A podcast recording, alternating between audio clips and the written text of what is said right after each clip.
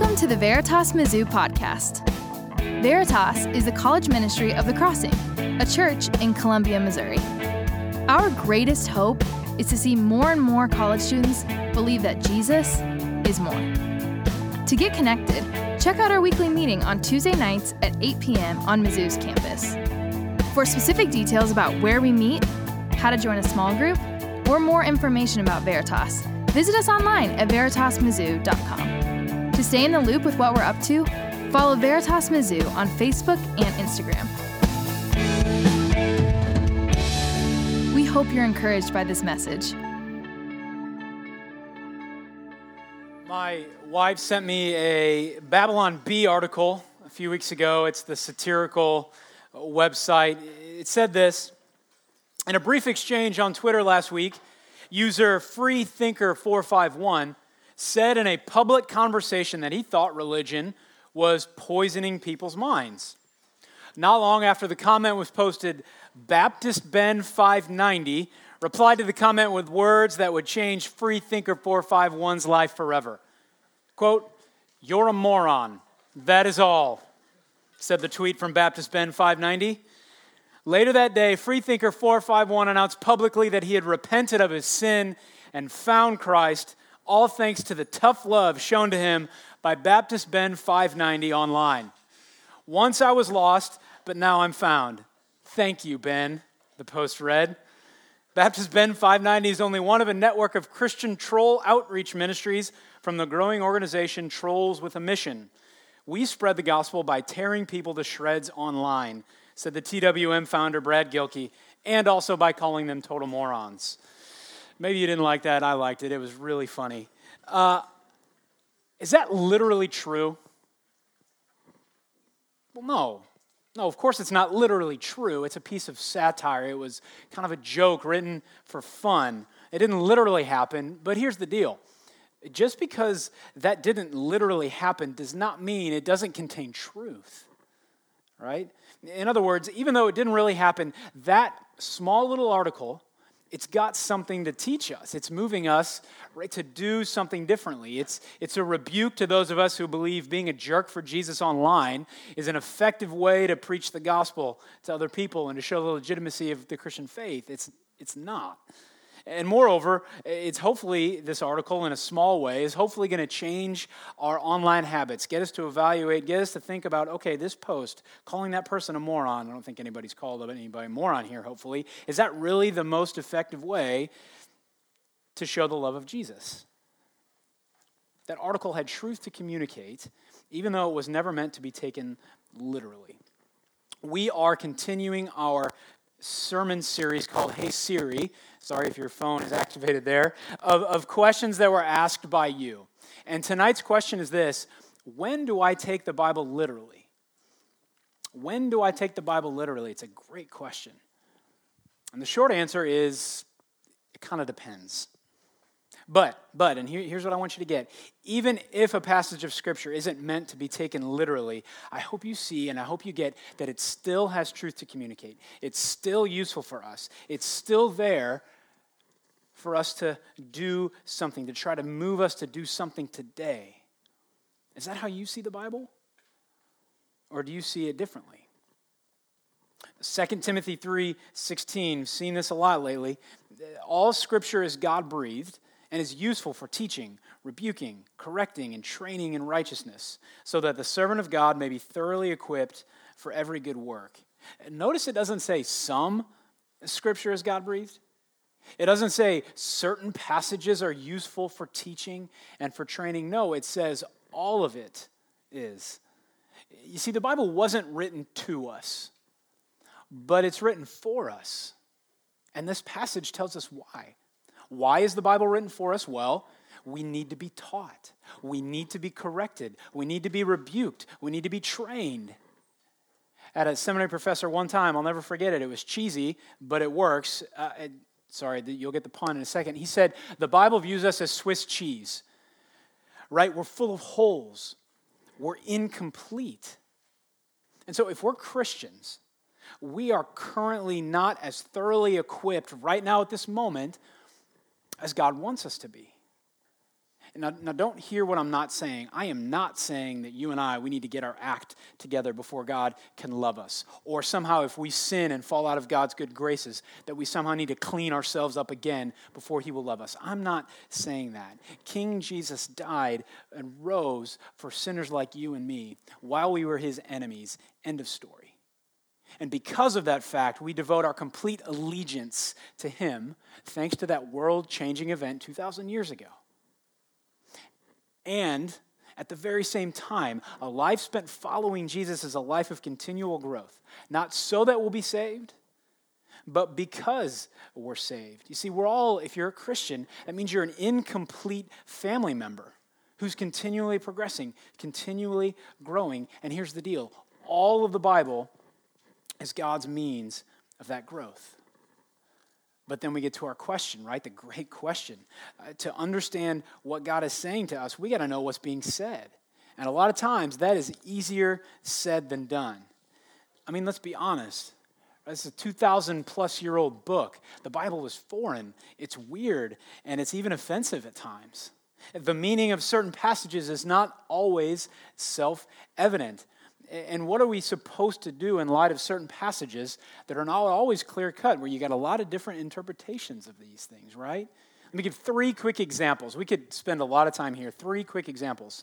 A couple weeks ago, my wife um, did this. I don't even know what you call it, but it's a fake temporary tattoo with scripture uh, on it, a little design. You can look at it, it helps you memorize scripture. It's great. She put it on her blog. A lot of people really liked it. And then there was just one, uh, one comment. Might have been working for that uh, Christian ministry of trolls. It said Leviticus 19 28. Do not cut your bodies for the dead or put tattoo marks on yourselves I am the Lord. Like, that's all it was. There's no explanation, no nothing. My wife was like, What do I do? I don't know. I said, I don't know. Glad it's not me. What's that mean? I don't have any tattoos. Uh, what's that mean? Do we take that verse behind us literally? How do we know? Or how about this one? Mark 10. But Jesus said again, speaking to disciples and people listening to him, Children, how hard is it to enter the kingdom of God? It is easier for a camel to go through the eye of a needle than for someone who is rich to enter the kingdom of God. Do we take that literally? Clearly, it's impossible for a camel to go through the eye of a needle. So, does that mean that rich people, whoever they are, they're out of luck? You know, a literal reading of Scripture seems to say so. Last one Mark 16, end of the Gospel of Mark. And these signs will accompany those who believe. In my name, in Jesus' name, they will drive out demons. They will speak in new tongues. They will pick up snakes with their hands, and when they drink deadly poison, it will not hurt them at all. They will place their hands on sick people, and they will get well. I recently came across a story of a pastor who he and his church, they took this Mark passage literally. Uh, this guy had a sincere conviction that he could handle poisonous snakes, and he did so for several years. But you know where this is going on one particular Sunday, he was handling these snakes, and one of them bit him. And he dropped it, picked it right back up, and kept on going. Refused medical treatment like he always did. And he went home shortly after the service to take a nap. He wasn't feeling well. He said he wanted to pray about it. And he died shortly after. Uh, he, he, he died shortly after. And, and while his sincerity was unquestionable, based on uh, him refusing medical intervention, the way that he read his Bible, that was questionable, unfortunately. I think that story, it's, it's extreme, yes, and it's tragic, yes, but it's really relevant. And it's a relevant warning to all of us because it shows us the consequences that can come from misreading, from misquoting, from misapplying, from misinterpreting the Bible. You see, how we read and interpret the Bible matters. 2 Peter 3 16. Uh, the Apostle Peter is writing this letter, and he is talking about the Apostle Paul in his writings his letters, the Apostle Paul's letters, contain some things that are hard to understand, which ignorant and unstable people distort as they do the other scriptures to their own destruction. Three, three quick observations here. First one notice that there are some things that are hard to understand in the Bible. True, right? Not everything, but, but some things to be sure. The second thing, it says it is possible to distort portions of the scripture for sure true. But think about the reverse. If it's possible to distort certain portions? Well, guess what? It's actually possible to get certain portions of them right. In other words, that it assumes that there is a correct and faithful interpretation of the scriptures. Last one. If we make a practice of distorting the scriptures intentionally or unintentionally, we are sowing the seeds of our own destruction. That's a serious verse. But here's the deal it, it doesn't have to happen this way if we don't want it to. You see, it's possible, just like that verse said, and implied, it's possible to faithfully read and apply the Bible uh, to our own lives. And so the question that we have to ask is do we want to? Do you want to read the Bible? Do you want to read the Bible faithfully the way it was intended to be read?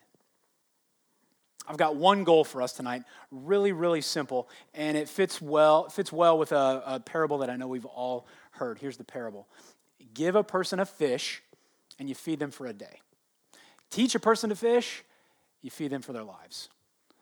Tonight, my goal is not to give you guys a bunch of fish. We're not going to go through passage by passage and take all of the, the maybe controversial and weird passages, teach you how to do that. I, I'm not interested in doing that. But instead, my goal tonight is to teach you guys how to fish. I want to help you navigate the terrain of the Bible. I want to help equip, equip each of us in this room and anybody listening online or on the podcast how to read, how to interpret, and how to apply the Bible faithfully. You see, the Bible is it's like an atlas with a lot of different maps. There are 66 books in the Bible 39 Old Testament books, 27 New Testament books. These books were written by several different authors over a period of thousands of years. And each book, here's the deal each book has a different author with a different purpose to a different group of people. See, this is not a book that we can just pick up and intuitively and immediately grasp any more than we can do the same thing with a nuclear physics textbook. Just pull it off the shelf and read about uh, some thermodynamics. Yes, I understand. No, we can't, we, we can't do that. Reading the Bible, because of all those factors, it's very much a cross cultural experience. Saw this, uh, maybe you've seen this uh, ad a few years ago. Google had this billboard up on, on certain places in certain cities. It's this big time, complicated math problem. And it was aimed primarily at people interested in problem solving in computer technology. Of the 400,000 people who tried to solve this problem, 1% of people got it right. And you know what happened if you got it right and you submitted it right? You got a job at Google. Isn't that awesome? It's kind of an ingenious way to recruit the best of the best. I wish I'd thought of it. Here's the deal the Bible does not work like that. That's not how the Bible works. In fact, it's exactly the opposite. Anybody can understand the Bible. Its message is able to be comprehended. Why am I telling this? How do I know? Psalm 19:7. The testimony of the Lord is sure, making wise the simple. In other words, all of us are simple in some way or another, and it is able we are able to be made wise by the testimony of the Lord by the writings we have in the Bible. 2 Timothy 3:15 the apostle Paul is writing to his protege a pastor named Timothy and he says from infancy you Timothy you have known the holy scriptures what which are able to make you wise for salvation through faith in Christ Jesus. See the message of the Bible is not a complicated math problem on a billboard. And to be sure sometimes it feels like that but the truth is that it's able to be understood. Now, there's going to be times when we have to put our thinking caps on, and we have to read, and we have to study, and we have to ask questions because some things aren't clear. That's for sure true. But I hope you see and don't miss this for those who are willing and able to put in the time and the work, the Bible's able to make us wise. It makes wise the simple. A couple years ago, I made a attempted to make a chocolate coffee cake for Valentine's Day for my wife uh, I had been a bad husband and feeling a little bit guilty and just kind of caught up in the moment of the holiday, whatever. It's fine, it's good, love the holiday. Uh, and so I decided, you know, I'm going to surprise my wife. So I got up at one in the morning, very quietly, very stealthily. Yeah, yeah, you know where this is going. And I tried and I attempted to make this cake. And I, it was a complicated recipe, but I did it all. I got all the ingredients, I got everything right. I covered it nice and neat with the saran wrap that I got all tangled up. But anyway, put it in the fridge. Then I got up a couple hours later, preheated the oven, put it in there at 5 in the morning. By 6 a.m., when Polly strolls out, looking beautiful, by the way, uh, she took a bite of that cake and she paused. And she kind of looks around a little bit, and, and I went, uh oh.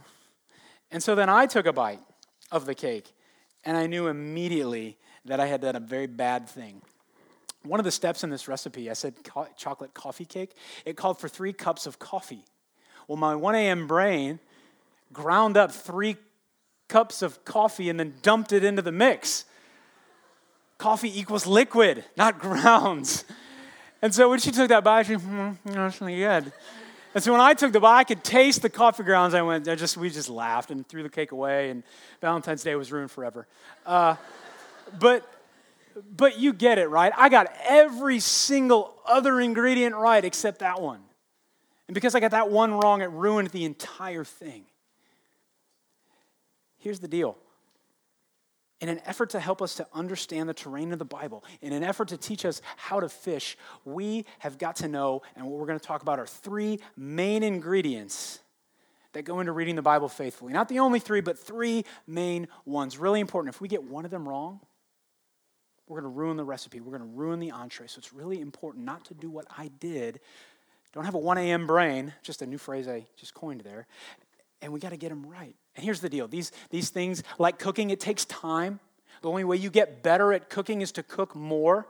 And in the same way, the only get, way to get better at these and to practice these is to keep practicing. And if and when we get it right, we get a fantastic entree. We see it, we experience the Bible for the beauty that it is. But if we get it wrong, and even one of them, we're going to screw it up. And here's the deal that's not the Bible's fault, it's our fault. Just like the fact that that cake was terrible wasn't the cake's fault, it was my fault. So, three ingredients to reading the Bible faithfully. Here's the first genre. Genre is just the type of literature that we're reading. Knowing the genre tells us what kind of structure to expect. Right? Think about the structure of an essay. You know what an essay is. You know how to read the essay compared to the structure of an opinion piece in the New York Times or the Missourian. Genre tells us about the goals that the author is trying to accomplish. Right now, most times knowing the genre, it's basically automated. Right, our internal operating systems are running the software, these different genres, very easily, very naturally. We can intuit and understand and know how to interact with a cookbook versus a textbook versus a tweet versus a love letter, all of those different things. And so the Bible is no different. It's, it's full of different kinds of genres. Some are more familiar than others, but each of these genres, they play by a set of rules. Each of these genres helps to create a structure, and they tell us about the goal that the author is trying to accomplish. And so to read the Bible well, we got to know the genre. Okay, real quick three main types. You ready? Here's the first discourse. This is kind of speeches. This is letters. These are essays. This type of genre works by building a sequence of ideas into a linear argument that requires a logical response. Hey, have you thought about this thing? If not, you should. And when you think about this thing, naturally you're going to start doing this thing and stop doing this thing, right? That's, that's kind of how discourse works. Persuades with reason, forces us to think logically and consistently about something and do it. So, some examples of, of things, ways, things that we see this in the Bible you have collections of laws, you have some of the wisdom literature in the Proverbs, you have New, letter, New Testament letters written by the apostles that mainly use discourse. You know the really interesting thing? You know how much uh, discourse shows up in the Bible? It's about 24%. Not even one in four chapters of the Bible there are three fourths of the Bible in other genres. Here's another one poetry. Poetry makes up about a third of the Bible, 33%. When a biblical author uses poetry, they're speaking through dense and creative language, linking together images to help us envision and think about a world differently. The things written in poetry, they might not be literally true, but there's truth to be found. They, they use poetry, we know this, right? Uses metaphors and symbols to evoke our emotion and imagination. Now, here's the deal I'll be honest, personally, I'm not a poetry guy. It doesn't land with me. I'd rather just somebody tell it to me straight. Let's stop beating around the bush. And great, I love the flowers and the plants and all that, but what are you trying to tell me? Uh, there's, there's, but, but here's the deal why would God give us a third of the Bible in poetry? That makes me pause. I gotta ask why. Here's why I think, just one, one response, uh, thinking about it. it. I think in life we tend to form mental ruts right? And we think in these familiar, well worn paths that are hard to get out of through logic and reasoning. And what good poetry does is it forces us off those well worn paths. It forces us to step off the familiar and go into the unfamiliar and think about something that we think we know from a different perspective, right? It challenges us in a good way. Examples of poetry in the Bible, we've got the Psalms. There's reflective poetry in part of the wisdom books like Proverbs, and for sure the prophets. If you've ever read a prophet, then you know prophets like Isaiah, Ezekiel, Jeremiah, they use poetry a lot. Discourse, poetry, last one, narrative. Get this 43% of the Bible, almost half, is narrative. Why? Well, if you think about it, stories are the most universal form of human communication. They're doing so much research and they're finding out that our brains are actually hardwired to take information in through story. It's really intriguing. Right? Stories are enjoyable. And they, they when stories are enjoyable and they train us, right, to make seemingly random events make sense in our lives. Right? So we take these events and we, we make sense of them, put them in a sequence. There's lots of rules, and I'm not going to bore you any more than I am already. Lots of rules on how to read biblical narrative faithfully. I'm going to give you one just to get started. One just to get started. When we read narratives in the Bible, we have to let the trees, sorry, let me start that over. We have to let the forest interpret the trees. Let the forest interpret the trees, not vice versa. In other words, if we want to get at what a specific verse means in a biblical narrative, we have to zoom out to see what kind of forest that particular tree is in. Let me give you an example. Uh, the Bible Project video, if you've ever watched these videos, they're great. If you haven't, you should. They do a video, and what I, I want us to watch it about the story of Gideon in the Old Testament book of Judges to give you an example of what I'm talking about here. Let's watch this. The story about Gideon. There's this well known scene where Gideon's trying to discern whether God will help him win a battle, and he requests a sign from God. Yeah, Gideon lays a wool fleece on the ground and asks that in the morning the fleece be wet with dew, but the ground totally dry, and God does it. Now, if you look at this scene just by itself, what is the conflict? How can Gideon know if he'll succeed? And the resolution? Test God, ask for a sign, and find out. Yeah, and that's how many people actually read this story, and it totally misses the point because it's ignoring the larger plot line. Really? Yeah, so let's start from the beginning. You'll get the context. The story begins with Gideon and the Israelites living in fear because they're oppressed by an invading people, the Midianites. Got it. Then there's the call to action. God commissions Gideon to defeat the Midianites and save Israel. Yeah, this is shaping up to be a good story. But then Gideon's super hesitant, so he asks God to do this magic trick, a sign, so I can know it's really you talking to me. And God stoops to his level. He gives him a sign by lighting this fire on an altar. So Gideon's already asked for a sign. And that's not all. In the next scene, God tells Gideon to tear down an altar to another god, but Gideon's so afraid, he does it at night. So Gideon's skeptical and also a bit of a coward. Then we come to the moment where Gideon's about to face the Midianites, and he's still uncertain, so he asks for another sign the fleece. He says, I want to know if you'll save Israel by my hand. And God gives him that sign. And he's still uncertain, so he asks for even one more sign, which is just a variation of the previous sign. Okay, so Gideon's asking for way too many signs. Exactly. In the larger context, it's clear the plot conflict is not how can Gideon discern the mysterious will of God? The real conflict is when will this guy get his act together and start trusting God? Okay, so then what's the resolution? We have to keep reading. So Gideon gathers this huge army, 30,000 soldiers to fight the Midianites, and God says, No, way too many men. He whittles the army down to 300. Why would he do that? Well, Gideon's been testing God, so now God returns the favor. He tells Gideon to arm these 300 soldiers with trumpets and torches, and then surround the Midianites at night and make all this noise in the hills, which sounds ridiculous, but Gideon does it. And the noise scares the Midianites into this frenzy. They start destroying each other in the dark while Gideon looks on safely from the hills. So, this story isn't offering the reader tips for discerning God's will. No, it's about God's commitment to use weak people with deep flaws to do more than they could have imagined. So, you heard it, right? If we let that tree determine the forest in the story of Gideon, we're going to miss it. We're going to think that the story of Gideon is about how to discern the mysterious will of God, right? He takes that fleece and asks, How can I know your will?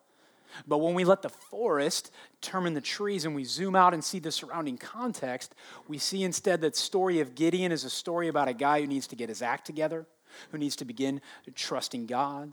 It's about how God is committing, like they said, to use deeply flawed people to do more than they could ever imagine. Forest, interpret the trees. Okay, so three main genres discourse, poetry, narrative. To be clear, every biblical book is a unique combination of these genres, so it's not like Genesis is narrative and then uh, the Gospel of John is discourse. No, there's a bunch of different ones. And so, some examples Isaiah, mainly poetic, but you get to chapters 36 to 39, there's some narrative in there. Exodus, mainly a narrative, but then you get, if you get to the end of the book, maybe you tail off. 25 to 31, it's a bunch of tedious laws about how to build the tabernacle, right? Different genres. And so to read the Bible well, we got to put on these different appropriate lenses. And if not, things are going to get fuzzy. Anybody ever watched a 3D movie without the glasses on? Or just kind of like, what am I missing? Oh, yeah, okay. Yeah, I'm going to keep the glasses. Right? Anybody tried to wear your grandma's four inch thick glasses? Or try to wear your own glasses with contact lenses on, right? You know, it's fuzzy, it's weird, it doesn't work. It's the same thing with genres in the Bible. When we read them with the correct lenses on, we're going to be able to see more clearly what God, through the author, is intending for us to get. And this helps bring the parts and the details of the book into focus. Okay, that was a long one, but genre, that's the first ingredient. Second ingredient, cultural context. Since the Bible wasn't written to us, there are a lot of things culturally that the Bible is silent on, that doesn't explain that assumes its original audience knows that are very foreign and unfamiliar to us. Like I said, every time we open our Bibles, we're having a cross cultural experience. I mean, think about it. The, we're living in the West, the Bible comes from the ancient Near East. We live in the digital age, they were living in the Iron Age. When we get hungry, we go to the grocery store. They went to the field. We speak English, they spoke mainly Hebrew and Aramaic and Greek. That's what the New Testament was written in. Let me give you an example. Let me give you an example of this. Uh, Genesis 24. So, Abraham, he's commanding his head servant to go and to find a wife for his son Isaac. That's a whole separate sermon. But verse 2 starts with this Abraham, he said to the senior servant in his household, the one in charge of all that he had, Put your hand under my thigh. Okay. I want you to swear by the Lord, the God of heaven and the God of earth, that you will not get a wife for my son from the daughters of the Canaanites, among whom I'm living, but will go to my country and my own relatives and get a wife for my son Isaac. So the servant put his hand under the thigh of his master, Abraham, and swore an oath to him concerning this matter. In our cultural context, to say the least, this is not normal. This is not how we do things today. But remember, the Bible is not a complex math problem on a billboard, it's able to be understood. And so rather than stopping and giving up or just making the easy excuse of, well, this is pointless, can't figure it out, keeping it at arm's length, we need to do as what Jen, Jen Wilkin, great author and pastor and sorry, author and speaker says, we need to see with their eyes and hear with their ears. I like how another pastor at the crossing says, says that when we read the Bible, we need to hear with ancient ears. We need to see with ancient eyes. In other words, we need to try to see things and hear things the way that the original audience sees them. And so when we do that, what's going on in this Genesis passage? Well, here's the deal. By placing your hand under the thigh, the servant here is formally committing himself to fulfilling the terms of Abraham's instructions. And it's likely that uh, he put his hand under the thigh, this is indicating that submission to that person, to Abraham's strength and authority. And so, so now that we've heard with ancient ears and seen with ancient eyes, we can start to make connections, right? We start to see that this isn't so weird at all. This, what we just read, is kind of like a modern day signing of a formal legal contract. And that lets us know that the seriousness of this oath that the servant had to take. He, it's a serious business to try to find a wife for Abraham. So, going, going back to the main point, if we don't add the ingredient of knowing the cultural context, the Bible's going to remain a foreign, a weird, and irrelevant book, and we're going to keep it at arm's length, and it's going to be easy to brush off. But we got to ask are we willing to do the work? Are we willing to add this ingredient to reading the Bible? So we know the genre, we know the context, we're on the way to knowing the third ingredient, which is the original intent. Every book in the Bible was written by a real person to real people in a real place in a real time for a real reason. And our goal is to try and hear that message, just like we said, hear that message the way the original audience heard that message. Ask why did they write it? And when we do this, if you think about it, we're, do, we're practicing the golden rule. We're practicing the golden rule. We are treating others the way we would want to be treated. Think about this. When we communicate in an email, in a tweet, face to face conversation, we want and assume the other person will go through the hard work of hearing us and understanding our original intent and not distorting or taking our words out of context. If somebody did that, did that, that's messed up, number one. And number two, the message gets lost and gets distorted. We don't want them to do that to us. So, why should we do that to the Bible? Why should we do that to the biblical authors? It's no different when we approach this. There's actually a fourth ingredient, and, and, quickly, it's reason faithful application. I don't have time to talk about it. I wish I had more time. I'll say this, though uh, it's not enough to just read and to study the Bible and leave it in the cloud. We've got to bring it down to real life. That's one of the reasons, to be honest, why I love and we love Bob Goff so much because he does this really well. There's a point in his book, I don't know where, but he says he doesn't call it a Bible study, he calls it a Bible doing. Personally, I think we need both study and doing, but neither here nor there. But you get his point, right? His point is we got to stop thinking about how do we love God, how do we love others. We got to start doing it. And man, if you've read his books, if not, you should. It's inspiring to see and to, to see him love people well. I think that's why people love him so much. Here's the deal we're not going to get all these ingredients down in one sitting. Like, don't try tomorrow, go do all these things, go, good, got it, let me move on. No. Just like cooking, right? Knowing the genre and the cultural context and the original intent and the application, it takes time and it takes help. Every time we approach the Bible and try to read it, we need to ask God for eyes to see and ears to hear and a heart to believe. And we can't just read the Bible by ourselves. We need, to, we need other people to read it with, to ask questions, to discuss it, kind of put it under a microscope and learn and ask questions together. And we got to learn from other scholars who and pastors who are smarter than us. That's why, uh, if you, you know me, I talk about all the time study Bibles are so important. Such a help because they have the thoughts of scholars and pastors about the genre, about the cultural context, about how to apply. We need this help. We've actually got a couple good ones on sale. Not all study Bibles are created equal. There's a couple good ones on sale. If you're interested and want to check them out, go, go talk to us after. I got a lot of rugs in my house. Too many. I think 13 is sad. Uh, there's a big one in our living room. It, I, I think it's really nice. My wife picked it out. If you don't like it, don't tell me. Just lie to me. That's fine anyway, earlier this week, I was, I was hanging out in the living room. I was wrestling with the dogs and the kids, and it was crazy. But for whatever reason, I stopped and amidst the chaos, and I just I just saw the rug, and I was like, wow, this is actually a really pretty rug. It's got a beautiful, intricate detail. I know, weird, right? Uh, I started noticing the intricate designs that were on this rug. I started to think about just the complexity of the colors and the threads, and how each thread and each color is important and crucial to the overall design. I think we've gotten as close as we're going to get here. You know, if you think about it, if, if, even one thread, one color isn't in that right spot it's supposed to be, it can change the overall design. And in many ways, the Bible is like this rug. It is filled with the diverse threads of the authors and the genres and the contexts and the intents.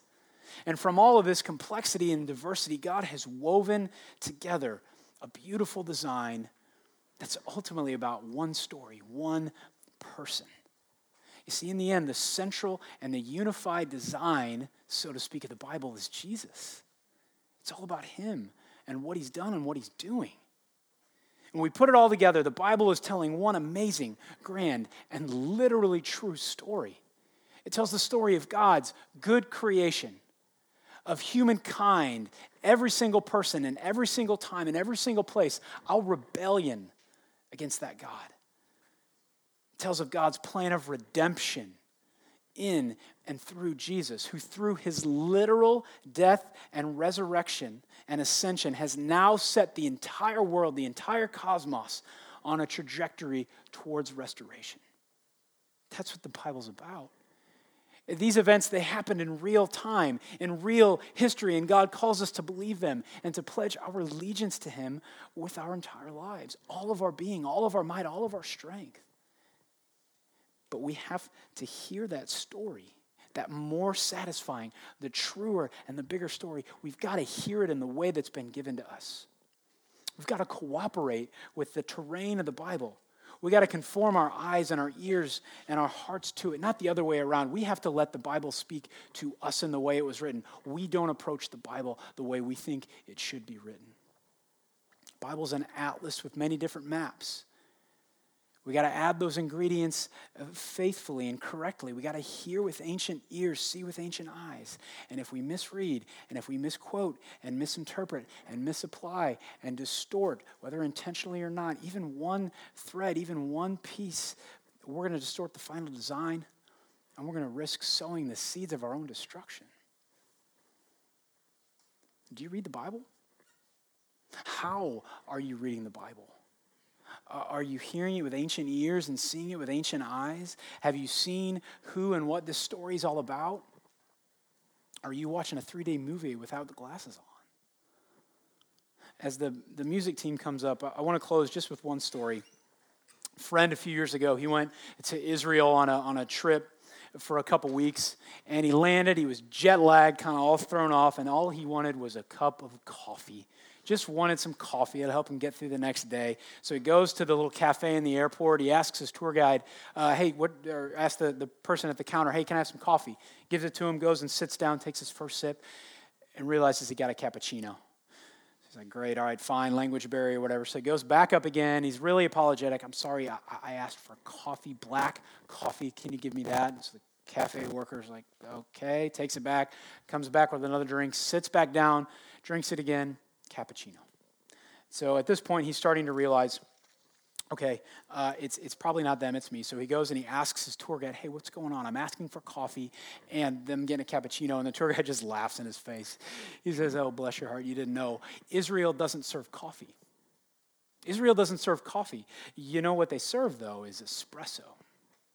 They serve espresso. That's what they're known for. And so he goes up, ordered it, tried it at first, didn't like it was very bitter, but he figured, you know what? I'm tired. I need some caffeine, need something, and I'm in Israel. Might as well just jump all into this cultural experience. So he kept trying it again and again. By the end of the trip, he loved it.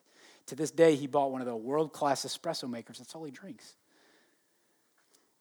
When we try to read the Bible as something is not, when we end up asking for things that the Bible is not offering, and when we end up getting things that we didn't ask for and we don't like, it's like asking for coffee in Israel. But if we read and if we interact with the Bible the way it's inviting us to do, well, then we're asking for espresso. And if we stick with it, if we jump all in, if we cooperate with it, allow ourselves to enjoy it, it's going to be satisfying.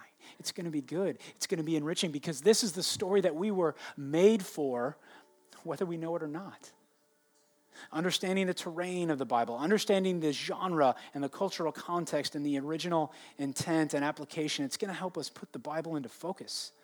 We're going to be able to see the beauty and the grandeur of the larger design.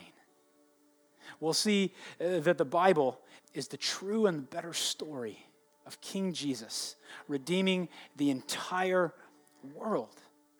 That redemption, it was inaugurated in the death and the resurrection and the ascension of Jesus. It set the entire world on a trajectory towards restoration. And Jesus is continuing that redemption and restoration in and through his people.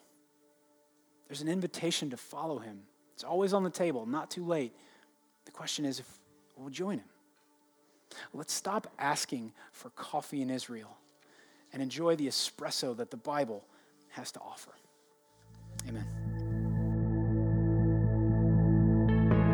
Thanks for listening to the Veritas Mizzou podcast.